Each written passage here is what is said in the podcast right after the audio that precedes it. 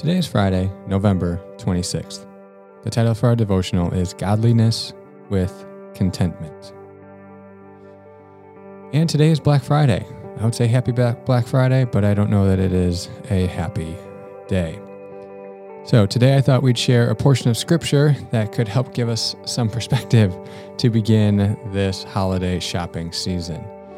On the devotional page, I shared one of uh, my favorite gifts that I found that made me laugh. Um, I hope this is like a, an S N L skit or something, but I think it is because the lighting and camera angles are way too good for this to be taken naturally. But anyways, there's this one one dude with a smile on his face as he's rushing into the store that it really made me laugh, so I thought I'd share.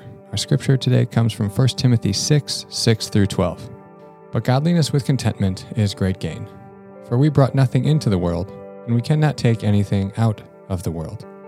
But if we have food and clothing, with these we will be content. But those who desire to be rich fall into temptation, into a snare, into many senseless and harmful desires that plunge people into ruin and destruction. For the love of money is a root of all kinds of evils. It is through this craving that some have wandered away from the faith and pierced themselves with many pangs. But as for you, O man of God, flee these things. Pursue righteousness, godliness, faith, love, steadfastness, gentleness. Fight the good fight of the faith.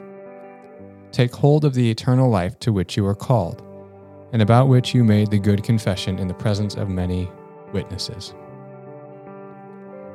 A J Swoboda says it very succinctly when he says, "There are no pockets in resurrection clothes."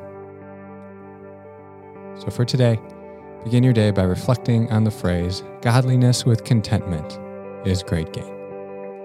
Even in the midst of the chaos of the next month or so, commit to pursuing godliness, righteousness, faith, love, perseverance, and gentleness.